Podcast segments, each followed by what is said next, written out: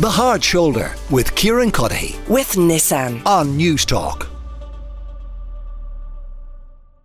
Sinead Ryan is with me, consumer expert and presenter of the Home Show here on Newstalk.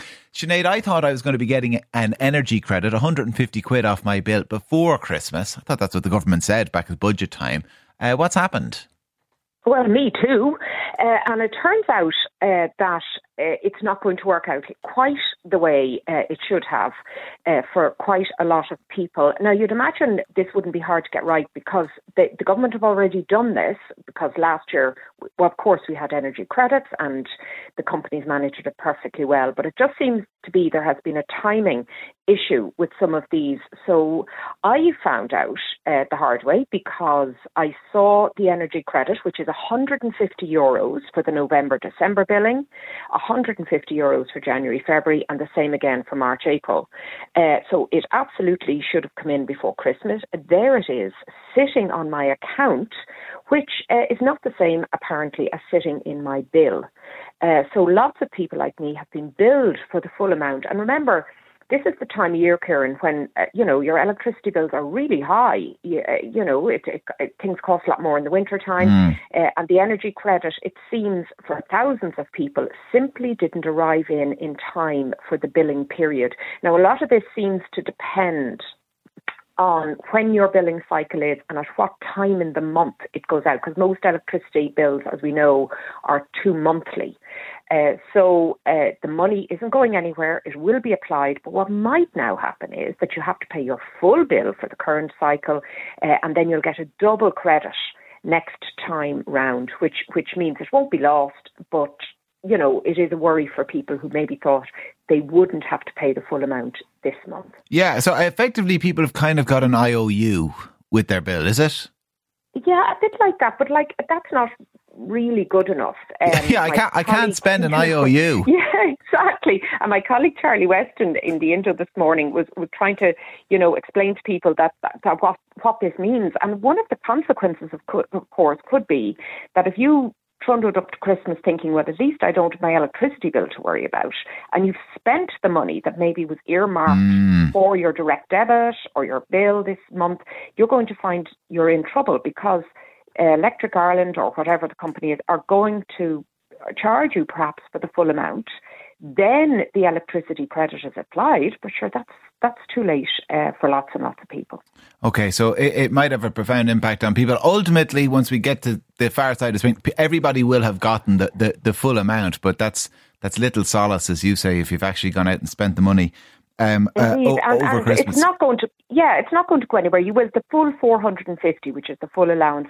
I mean, you will get it, um, and and the chances are that for some people that would just mean it's all going to be paid during 2024, the first six months, rather than the bit we were promised now. Well, how big an impact will this 150 have? I mean, where are we in terms of energy prices at the moment compared to last year?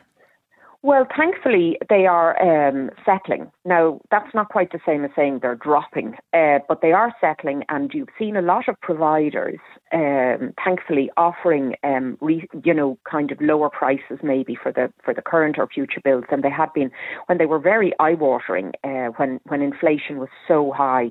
Inflation, we're told um, by the central bank, should be down to about two and a half percent next year, but it's still currently really right up there around five. Now that's a, that's a lot better than the ten percent it was for some of last year, uh, but it does mean that energy prices are making up a key component of that because obviously there are still problems with supply uh, and the cost of of oil and the amount that we still have to import.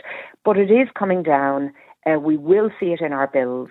Uh, but certainly the government believed we needed this extra 450, uh, generously enough. Uh, it gave it to us in the budget.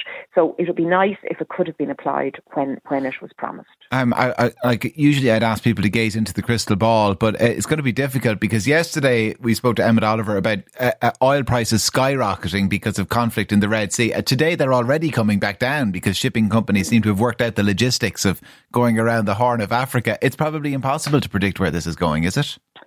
It, it is pretty hard to do. I mean, you wouldn't want to be kind of a futures speculator on any market nowadays. And, um, you know, uncertainty is the only certainty as we head in towards uh, 2024.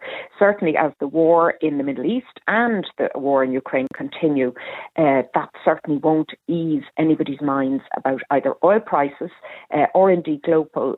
Uh, global inflation or food prices. Of course, transport, anything you need to get from A to B, from one side of the world to the other, is absolutely going to be mm. affected. So that's that's commodities, that's food, uh, toys, everything. Can I ask just one question before I let you go, Sinead? Because it, it's kind of a related topic. It's to do with uh, what we spend as consumers. Uh, and one of our, our biggest expenses for most people is their mortgage uh, repayment every month. And there's mm-hmm. remarkable statistics today uh, uh, that shows how reluctant we are to switch mortgage providers, even with kind of rates increasing we are very poor at doing it. And, and look, I understand that, Kieran, because we all get very excited when our car insurance comes in and we jump up and down and get very cross and ring up three companies.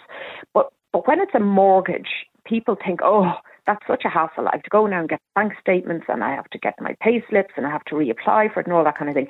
So people tend to put it off because, first of all, they, uh, they and research from the central bank has indicated that people won't change because, first of all, they think, well, they're all the same. So you you know you no sooner go into that loop than the bank you're moving to puts up it, its rates, uh, and secondly the amount of hassle, the legal fees, and the cost involved. None of that is untrue.